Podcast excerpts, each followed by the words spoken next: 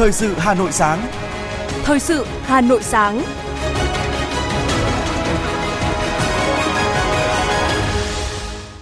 Kính chào quý vị và các bạn. Bây giờ là chương trình thời sự của Đài Phát thanh Truyền hình Hà Nội. Chương trình sáng nay thứ hai ngày 5 tháng 6 năm 2023 có những nội dung chính sau đây. Chính phủ áp dụng thuế suất thông thường với hàng hóa nhập khẩu từ ngày 15 tháng 7. Vinh quang Việt Nam năm 2023 tôn vinh 16 tập thể, cá nhân điển hình cho ý chí, khát vọng vươn lên, vượt mọi khó khăn, sẵn sàng hy sinh vì cuộc sống cộng đồng. Hà Nội xử lý 543 trường hợp vi phạm luật giao thông đường bộ trong ngày hôm qua, mùng 4 tháng 6. Phần tin thế giới có những thông tin. Nga sẵn sàng đối thoại, tìm giải pháp hòa bình cho xung đột Ukraine. Hơn 200.000 lao động nhập cư Thái Lan được giữ việc làm, trong đó có lao động Việt Nam nếu có giấy phép làm việc cấp trước ngày 13 tháng 2 năm nay sẽ được phép ở lại làm việc cho tới ngày 13 tháng 2 năm 2025. Lở đất ở Trung Quốc khiến 14 người thiệt mạng, 5 người mất tích. Sau đây là nội dung chi tiết. Thưa quý vị, Phó Thủ tướng Chính phủ Lê Minh Khái đã ký quyết định số 15 năm 2023 quy định việc áp dụng thuế suất thông thường đối với hàng hóa nhập khẩu. Quy định này quy định việc áp dụng thuế suất thông thường đối với hàng hóa nhập khẩu theo quy định tại điểm C, khoản 3, điều 5 Luật thuế xuất khẩu, thuế nhập khẩu. Đối tượng áp dụng gồm có chủ hàng hóa xuất khẩu, nhập khẩu, tổ chức cá nhân có quyền và nghĩa vụ liên quan đến hoạt động xuất khẩu nhập khẩu hàng hóa, cơ quan hải quan, công chức hải quan, cơ quan tổ chức cá nhân khác khi thực hiện chính sách thuế nhập khẩu, thuế xuất khẩu theo quy định của luật thuế xuất khẩu, thuế nhập khẩu. Mức thuế xuất khẩu thông thường quy định cho từng mặt hàng tại biểu thuế xuất, thuế nhập khẩu thông thường đối với hàng hóa nhập khẩu quy định tại phụ lục ban hành kèm theo quyết định này. Vào ngày 9 tháng 6 tới đây, Quốc hội sẽ thảo luận về dự thảo luật đất đai sửa đổi. Chính sách giữ vai trò quan trọng, tác động đến mọi mặt của đời sống xã hội. So với dự thảo trước, dự thảo mới nhất đã có bước tiến về chất lượng. Những vấn đề được người dân đặc biệt quan tâm như bồi thường, hỗ trợ, tái định cư cơ bản được sửa đổi khá cụ thể, bảo đảm tính minh bạch là tiền đề hạn chế khiếu kiện. Theo số liệu cập nhật mới nhất, đã có trên 12 triệu lượt ý kiến góp ý của nhân dân đối với dự thảo luật đất đai sửa đổi. Người dân quan tâm nhiều đến công tác bồi thường, hỗ trợ, tái định cư, giao đất, cho thuê đất, chuyển mục đích sử dụng đất, tài chính đất đai và giá đất, quy hoạch, kế hoạch sử dụng đất. Để bảo đảm tiến độ, chất lượng dự thảo luật, việc nghiên cứu, đánh giá tác động, làm rõ căn cứ chính trị, pháp lý và thực tiễn, tiếp thu, giải trình ý kiến của nhân dân để hoàn thiện dự án luật được chính phủ thực hiện ngay trong quá trình lấy ý kiến. Bộ Xây dựng cho biết, triển khai gói tín dụng 120.000 tỷ đồng, Bộ đã có văn bản hướng dẫn xác định danh mục dự án, đối tượng, điều kiện vay ưu đãi của gói tín dụng, đồng thời ủy quyền cho Ủy ban Nhân dân cấp tỉnh xem xét, kiểm tra các thủ tục pháp lý, lập danh mục dự án xây dựng nhà ở xã hội, nhà ở công nhân, cải tạo xây dựng lại chung cư, công bố công khai trên cổng thông tin điện tử của tỉnh để các ngân hàng có cơ sở áp dụng cho vay. Qua báo cáo của các địa phương, đến nay đã có khoảng 100 dự án thuộc đối tượng cho vay của gói 120.000 tỷ đồng. Theo Bộ Xây dựng, chương trình mới triển khai được hơn một tháng và gói 120.000 tỷ đồng cho cả giai đoạn đến năm 2030. Các địa phương đang trong quá trình tổng hợp công bố nên chỉ mới có kết quả bước đầu. Trong thời gian tới, để thúc đẩy phát triển nhà ở xã hội, nhà ở công nhân khu công nghiệp đạt mục tiêu đề ra, giải ngân hiệu quả gói hỗ trợ 120.000 tỷ đồng, Bộ Xây dựng sẽ tiếp tục phối hợp Ngân hàng Nhà nước, các bộ ngành địa phương thao gỡ vướng mắc về cơ chế, chính sách pháp luật liên quan. Thưa quý vị, thời gian gần đây, nhiều địa phương đã tiến hành cắt điện luân phiên trong bối cảnh nắng nóng gay gắt, khiến lượng điện tiêu thụ ở nhiều nơi tăng cao. Để tránh bị động trong việc sắp xếp công việc và lịch sinh hoạt do bị cắt điện, khách hàng có thể tra cứu lịch cắt điện nhanh chóng, chính xác qua các kênh thông tin chính thức của ngành điện. Được biết, theo lịch tạm ngừng, cắt điện của công Tổng công ty Điện lực thành phố Hà Nội trong ngày hôm qua, ngày 4 tháng 6, 11 quận huyện tại Hà Nội có khu vực bị tạm ngừng cắt điện bao gồm Ba Đình, Đống Đa, Hai Bà Trưng, Gia Lâm, Đông Anh, Hoàng Mai, Hà Đông, Đan Phượng, Hoài Đức, Phú Xuyên và Thanh Oai. Theo Sở Xây dựng Hà Nội, tổng công suất cấp nước từ các nhà máy tập trung trên địa bàn thành phố đạt khoảng 1,53 triệu mét khối trong một ngày, đêm – cơ bản áp đáp ứng nhu cầu sử dụng nước sạch của người dân thành phố. Tuy nhiên, vào những đợt cao điểm hè năm 2023, do khả năng phân phối nước vẫn chưa đồng bộ và yếu tố địa hình, có thể xảy ra thiếu nước tại một số khu vực cuối nguồn cốt địa hình cao. Thưa quý vị và các bạn, theo đánh giá của ngành nông nghiệp, để có thể gia tăng được giá trị, các loại nông sản phải có khối lượng lớn, chất lượng đồng đều, được sản xuất theo một quy trình kiểm soát nghiêm ngặt, đảm bảo an toàn thực phẩm và có lợi cho sức khỏe người tiêu dùng. Hiện nay, sau quá trình thực hiện tái cơ cấu sản xuất nông nghiệp, giá trị canh tác tại một số vùng chuyên canh của Hà Nội đã gia tăng mạnh mẽ. Nhiều nơi, nông dân có thu nhập từ vài trăm, thậm chí cả tỷ đồng trên một hecta canh tác. Ghi nhận của phóng viên Bích Ngọc. Thay đổi thói quen canh tác, quy hoạch thành các vùng sản xuất lớn, đưa khoa học công nghệ hiện đại vào sản xuất đã giúp ngành nông nghiệp đạt được những đột phá lớn. Đơn cử câu chuyện trồng nấm của công ty trách nhiệm hữu hạn Kinoko Thanh Cao. Trước kia trồng nấm theo phương pháp truyền thống, mỗi năm chỉ vài tháng có hàng, thu nhập bấp bênh, phụ thuộc vào điều kiện thời tiết. Nhưng từ khi công ty đưa toàn bộ phôi nấm vào nhà lạnh khép kín, áp dụng công nghệ trồng nấm kim châm của Nhật Bản, không chỉ giúp có nấm bán quanh năm, mà cứ mỗi kg nguyên liệu sẽ thu được 1 kg nấm thành phẩm.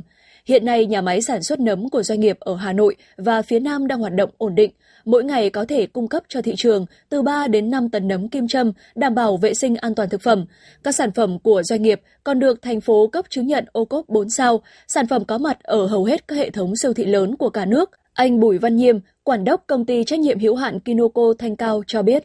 Sản xuất nấm kim châm theo công nghệ Nhật Bản này thì thật sự là, là quá trình ờ, nấm này ờ, Ờ, theo cái quy trình của Nhật Bản thì rất là tốt vì quá trình sản lượng và cái năng suất đem lại cho cho cái lấm kim châm rất là cao, cái năng suất như trên một một lọ lọ lấm thì hiện tại công ty mình đang ờ, thu được tầm 300 gram đến 350 gram trên một lọ.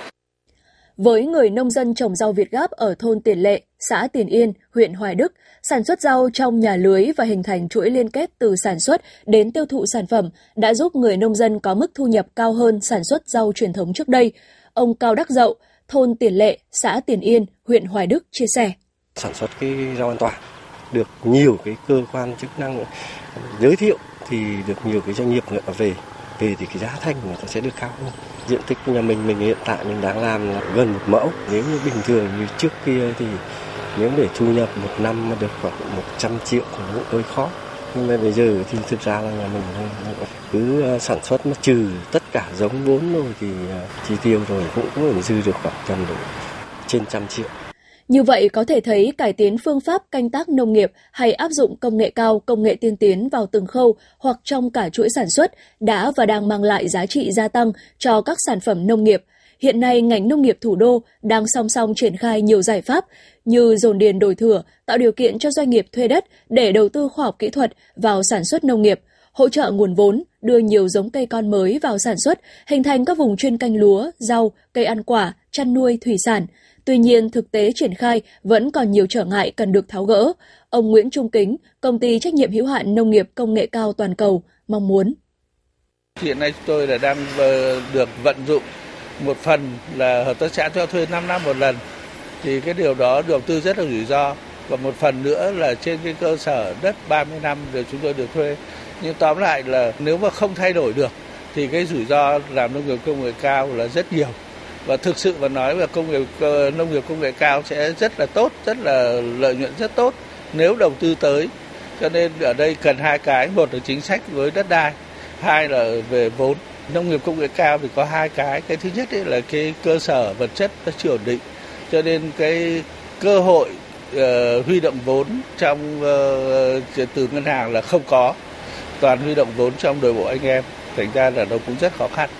Bên cạnh đấy thì Ờ, chúng tôi muốn là chính sách ờ, đối với nông nghiệp công nghệ cao cởi mở hơn nữa để cho chúng tôi có cơ hội để mà phát triển được Tính đến thời điểm này, Hà Nội có 164 mô hình nông nghiệp ứng dụng công nghệ cao, tuy quy mô còn nhỏ nhưng đã đem lại hiệu quả kinh tế cao hơn từ 15 đến 30% so với phương pháp canh tác truyền thống và chính hàm lượng khoa học công nghệ đã giúp tăng sản lượng, đóng góp trên 30% giá trị gia tăng của sản xuất nông nghiệp.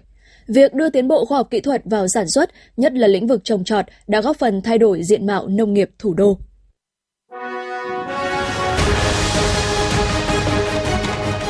Thời sự Hà Nội, nhanh, chính xác, tương tác cao. Thời sự Hà Nội, nhanh, chính xác, tương tác cao.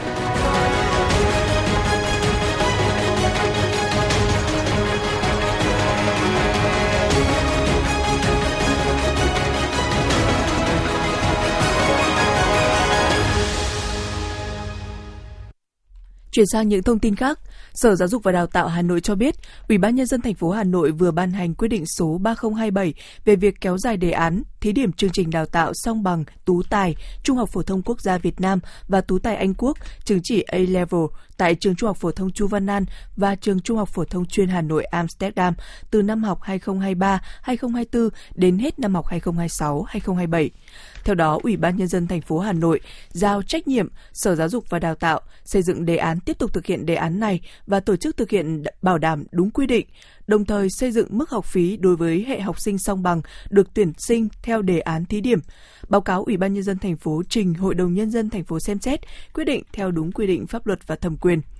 Ủy ban nhân dân thành phố Hà Nội cũng giao Sở Giáo dục và Đào tạo chủ trì phối hợp các sở ngành liên quan đánh giá tổng kết mô hình thí điểm, tham mưu đề xuất mô hình phù hợp để phát triển giáo dục thủ đô, tiệm cận nền giáo dục của khu vực và quốc tế, bảo đảm tuân thủ các quy định của pháp luật.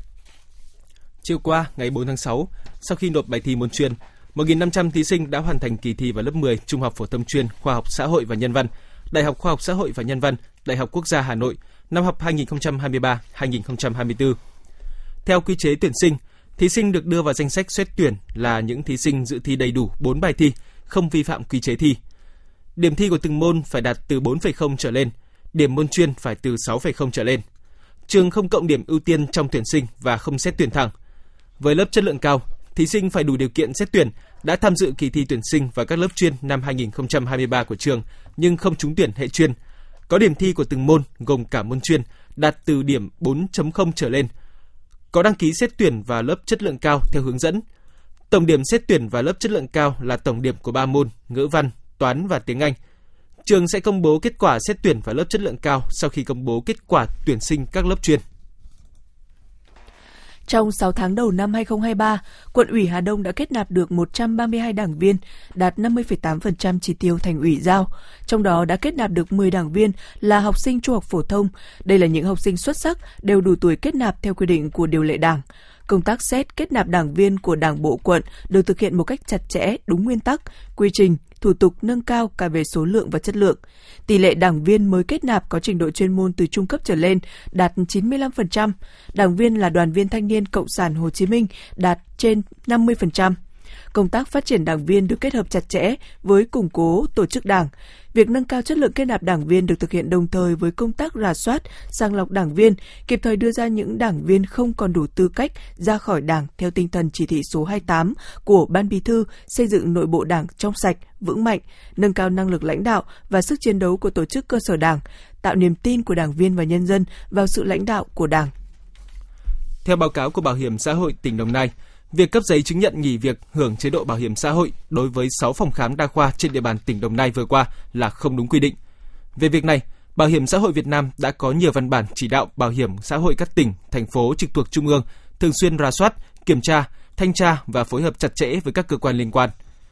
Để đảm bảo việc tuân thủ thực thi chính sách pháp luật theo quy định, Bảo hiểm xã hội Việt Nam đề nghị Bộ Y tế như sau: chỉ đạo các cơ sở khám chữa bệnh trực thuộc Bộ Y tế, Sở Y tế các tỉnh, thành phố trực thuộc Trung ương chấn chỉnh các cơ sở khám chữa bệnh trên địa bàn, thực hiện nghiêm túc luật khám chữa bệnh, luật bảo hiểm y tế, quy trình khám chữa bệnh của Bộ Y tế và nghiêm cấm các hành vi trục lợi quỹ bảo hiểm xã hội, bảo hiểm y tế. Sở Y tế các tỉnh, thành phố tăng cường công tác thanh tra, kiểm tra việc tổ chức thực hiện công tác khám chữa bệnh bảo hiểm y tế đối với các cơ sở khám chữa bệnh trên địa bàn, nhất là các cơ sở y tế tư nhân. Đối với các cơ sở khám chữa bệnh được xác định có hành vi trục lợi quỹ bảo hiểm xã hội, bảo hiểm y tế, giao cho Sở Y tế phối hợp với Bảo hiểm xã hội tỉnh, thành phố thực hiện xử lý nghiêm túc theo quy định của pháp luật. Thưa quý vị và các bạn, theo các chuyên gia sản khoa và nhi khoa, việc sàng lọc trước sinh và sàng lọc sơ sinh đều rất cần thiết với sự phát triển của trẻ. Bởi một số bệnh nếu được phát hiện, điều trị sớm ngay từ giai đoạn bào thai và sơ sinh sẽ giúp trẻ tránh được những hậu quả nặng nề trong quá trình phát triển về trí tuệ và thể chất sau này. Phản ánh của phóng viên thời sự dị tật sinh dục bẩm sinh đứng hàng đầu trong các dị tật bẩm sinh ở trẻ em. Điều đáng nói là nhiều dị tật không có triệu chứng rõ ràng khiến nhiều cha mẹ bỏ qua. Thời gian gần đây, nhiều trẻ đến khám và điều trị tại Bệnh viện Việt Đức mắc các dị tật này. Có trường hợp đã phải cắt bỏ buồng trứng do đến muộn. Mỗi năm, Khoa phẫu thuật nhi và trẻ sơ sinh Bệnh viện Việt Đức thực hiện khám bệnh cho khoảng 10.000 trẻ và phẫu thuật trung bình là 2.000 ca một năm. Trong đó có nhiều trường hợp bệnh lý phức tạp. Nhiều dị tật bẩm sinh ở trẻ nhỏ như tim mạch, thần kinh, chi được phát hiện từ khi trước sinh và can thiệp ngay khi sinh. Tuy nhiên, dị tật tiết niệu sinh dục ở trẻ nếu không có biểu hiện ra ngoài thì rất khó phát hiện để điều trị sớm. Do không có triệu chứng điển hình nên điều quan trọng là trẻ sẽ cần được khám sàng lọc để phát hiện sớm, tránh những biến chứng để lại hậu quả đáng tiếc cho sau này. Phó giáo sư tiến sĩ Nguyễn Việt Hoa, trưởng khoa phẫu thuật nhi và trẻ sơ sinh, Bệnh viện Việt Đức cho biết. Nhờ có cái việc phát hiện sớm như vậy thì một số các cái dị tật mà chúng ta phẫu thuật sớm ấy thì thông thường sẽ mang lại kết quả tốt, tốt hơn rất nhiều so với việc chẩn đoán muộn. Về khi chẩn đoán muộn thì cái chức năng của nó bị suy giảm à, và khi chúng ta có cố gắng để chúng ta cứu chữa để chúng ta phục hồi lại thì nó chỉ mang lại được cái chức năng như là khi mà chúng ta đến khám bệnh thôi chứ nó không mang lại cái chức năng mà trước khi nó bị suy giảm chính vì thế mà uh, cái việc chẩn đoán sớm và phẫu thuật sớm can thiệp sớm thì sẽ đem lại hiệu quả rất là tốt cho các cháu trong suốt hơn 10 năm qua, Hà Nội luôn đẩy mạnh công tác truyền thông, vận động, thay đổi nhận thức của người dân về tầm quan trọng tầm soát chẩn đoán trước sinh và sàng lọc sơ sinh giúp thai nhi phát triển bình thường, góp phần nâng cao chất lượng dân số thủ đô. Tại tuyến y tế cơ sở, nhiều trạm y tế xã phường thị trấn đã làm tốt công tác tư vấn thực hiện khám sàng lọc trước sinh cho phụ nữ mang thai và sàng lọc trẻ sơ sinh. Phương pháp là lấy mẫu máu gót chân để gửi theo phân tuyến thực hiện xét nghiệm phát hiện can thiệp, điều trị sớm các bệnh tật rối loạn chuyển hóa di truyền nếu có. Nhờ đẩy mạnh truyền thông, những năm qua, xã Tam Hiệp luôn dẫn đầu huyện Thanh Trì về công tác sàng lọc trước sinh và sơ sinh. Bà Nghiêm Thị Phương Chi, Phó Chủ tịch Ủy ban nhân dân xã Tam Hiệp, huyện Thanh Trì cho biết. Ngoài việc là truyền thông trực tiếp tại hội nghị thì chúng tôi còn tuyên truyền trên hệ thống loa truyền thanh của xã và chúng tôi ờ, phát tờ rơi cũng như là ờ, thông qua các cộng tác viên dân số thì tuyên truyền trực tiếp tại các hộ gia đình để các hộ gia đình uh, nhận thức được cái tầm quan trọng của cái việc mà uh, sàng lọc trước sinh và sơ sinh để đảm bảo chất lượng dân số trên địa bàn xã. Từ năm 2013 đến nay, Trung tâm Chẩn đoán trước sinh và sàng lọc sơ sinh, Bệnh viện Phụ sản Hà Nội đứng đầu cả nước và ngang tầm khu vực về số lượng cũng như kỹ thuật sàng lọc. Trung bình một năm có khoảng 40.000 ca đẻ, trong đó có khoảng 400 trẻ bị bệnh tim bẩm sinh, chiếm khoảng 1%. Qua công tác sàng lọc trước sinh và sơ sinh hàng tháng, bệnh viện phát hiện khoảng 400 đến 500 trường hợp thai bất thường tập trung ở bệnh tim bẩm sinh, hệ thần kinh trung ương, thận, tiết niệu. Tiến sĩ Đinh Thúy Linh, Giám đốc Trung tâm Chẩn đoán trước sinh và sàng lọc sơ sinh, Bệnh viện Phụ sản Hà Nội cho biết khám sàng lọc trước sinh cũng như chẩn đoán trước sinh hiện nay thì không thể phát hiện hết được các cái bệnh lý của thai nhi. Chính vì thế nên là cái sàng lọc sơ sinh hết sức là quan trọng. Lấy máu gót chân cho trẻ sơ sinh thì có thể phát hiện được rất nhiều các cái bệnh rối loạn à, chuyển hóa của trẻ à, và đặc biệt là trong đấy có những cái bệnh lý rất hay gặp như là bệnh suy giáp bẩm sinh hay thiếu men D6PD và những bệnh lý này nếu như phát hiện sớm và chúng ta điều trị kịp thời thì trẻ sẽ có một cuộc sống à, khỏe mạnh. Để nâng cao chất lượng sàng lọc trước sinh và sơ sinh, các bệnh viện trên địa bàn thành phố đều triển khai thực hiện ứng dụng các phương pháp sàng lọc trước sinh, sàng lọc trước sinh nhằm phát hiện sớm những thai kỳ bị dị tật bẩm sinh nặng, bệnh lý gen hoặc những trẻ giảm thiểu trí tuệ, hội chứng đau, trisomy 13, trisomy 18, bệnh thalassemia. Từ đó các bác sĩ tư vấn cho thai phụ và gia đình hướng xử trí tốt nhất. Việc chẩn đoán sớm những khuyết tật có thể phẫu thuật chỉnh hình được sau sinh như sứt môi, hở hàm ếch, chân tay khèo, giúp chuẩn bị tâm lý tốt hơn cho các cặp vợ chồng. Mục tiêu đến năm 2030, có 70% số phụ nữ mang thai được tầm soát ít nhất 4 loại bệnh bẩm sinh và 90% số trẻ sơ sinh được tầm soát ít nhất là 5 bệnh bẩm sinh phổ biến.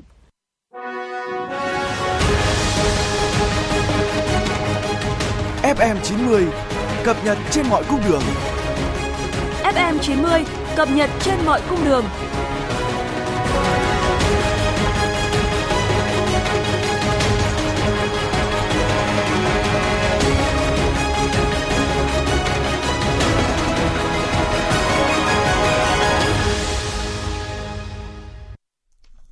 Chuyển sang những thông tin về giao thông đô thị.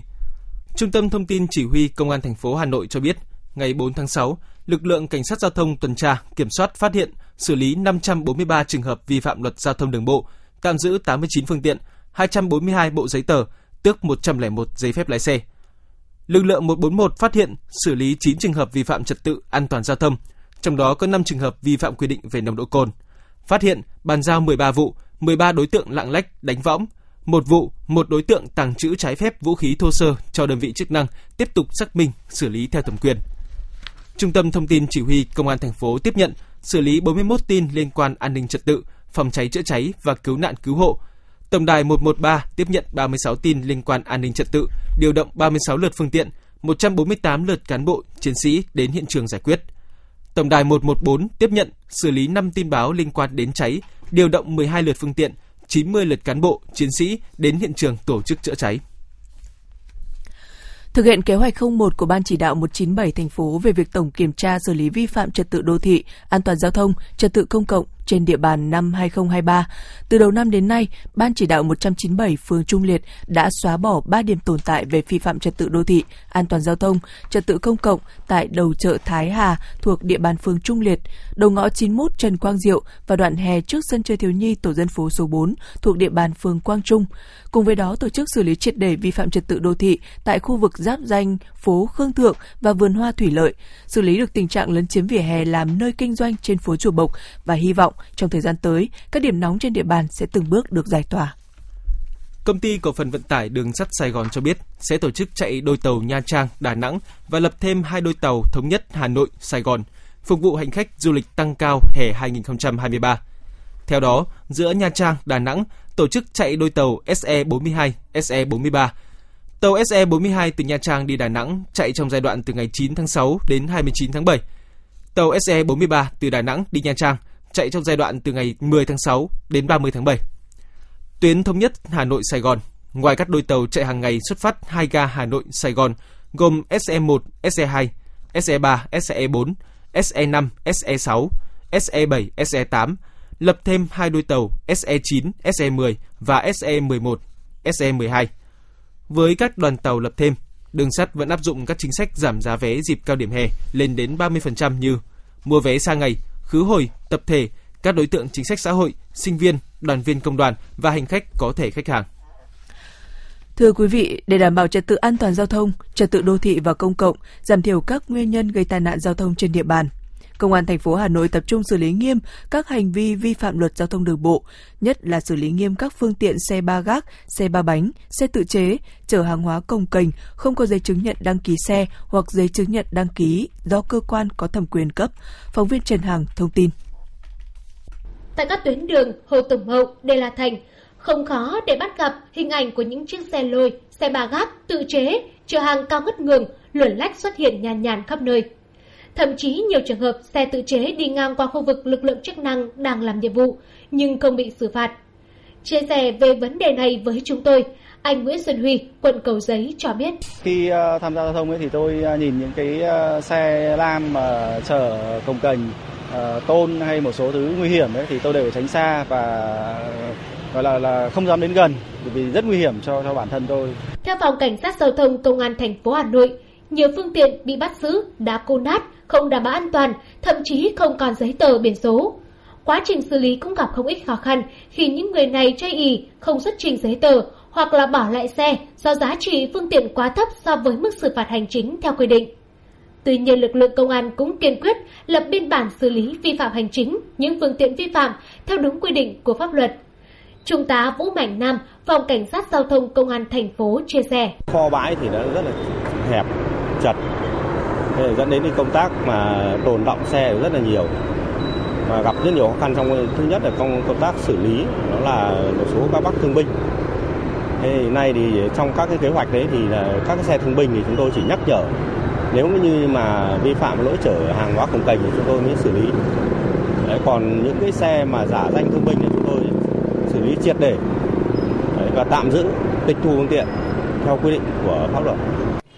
Mặc dù quy định xử phạt đã có, song tình trạng xe tự chế chở hàng hóa công kềnh gây nguy hiểm cho người tham gia giao thông vẫn đang diễn ra phổ biến. Thực tế cho thấy, không chỉ một bộ phận người dân thực sự có thu nhập thấp, thiếu vốn để chuyển đổi phương tiện mưu sinh, mà còn có những đối tượng cố tình sử dụng xe ba bánh, xe tự chế phục vụ cho việc kinh doanh hộ gia đình. Anh Nguyễn Tiến Hiệp, anh Chu Anh Tuấn, quận Cầu Giấy chia sẻ. Tôi là thuê uh, đi để cho qua mặt công an thôi.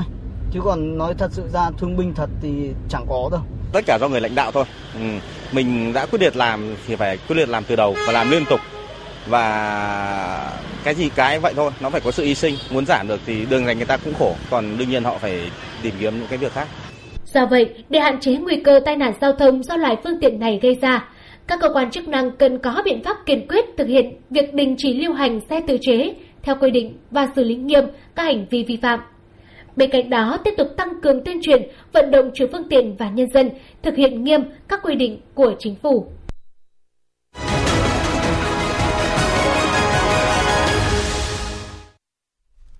Quý vị đang nghe chương trình thời sự của Đài Phát thanh Truyền hình Hà Nội. Xin chuyển sang phần tin quốc tế. Người phát ngôn Điện Kremlin cho biết Tổng thống Nga Vladimir Putin đã, đang và sẽ cởi mở với bất kỳ kênh tiếp xúc nào liên quan đến các mục tiêu tại Ukraine thông qua các biện pháp hòa bình. Tuy nhiên, theo ông Dmitry Peskov, phương Tây không đưa ra bất kỳ một lựa chọn nào khác để giải quyết cuộc xung đột ở Ukraine ngoài chiến trường. Ngày 4 tháng 6, Phó Thủ tướng kiêm Bộ trưởng Quốc phòng Campuchia cho biết ủng hộ tất cả các sáng kiến đưa ra giải pháp chính trị để chấm dứt cuộc xung đột này, chẳng hạn như kế hoạch 12 điểm do Trung Quốc đề xuất. Phát biểu tại Diễn đàn An ninh châu Á đối thoại Shangri-La diễn ra ở Singapore, ông nêu rõ Campuchia kêu gọi Nga và Ukraine ngừng giao tranh và tập trung tìm cách giải quyết xung đột một cách hòa bình. Hơn 200.000 lao động nhập cư Thái Lan được giữ việc làm. Động thái này nhằm củng cố an ninh kinh tế và tuân theo các biên bản ghi nhớ liên quan đến lao động được chính phủ Thái Lan ký kết trước đó.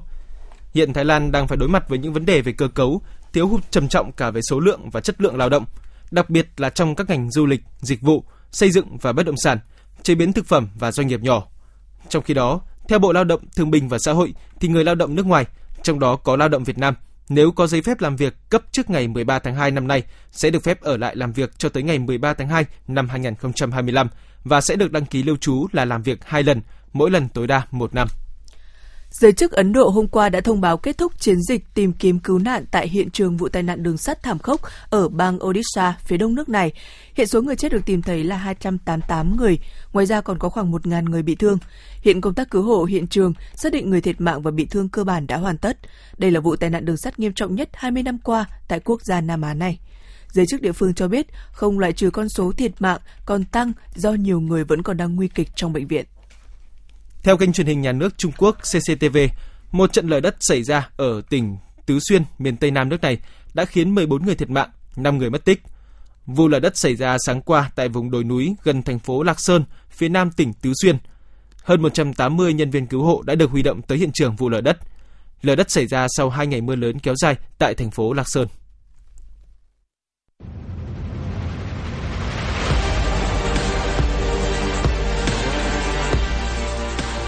Bản tin thể thao.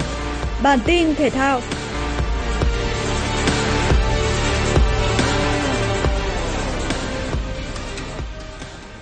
Nhằm kiểm tra lực lượng sau 2 tuần tập trung, đội tuyển nữ Việt Nam có trận giao hữu với các cựu cầu thủ từng tham dự SEA Games 2003.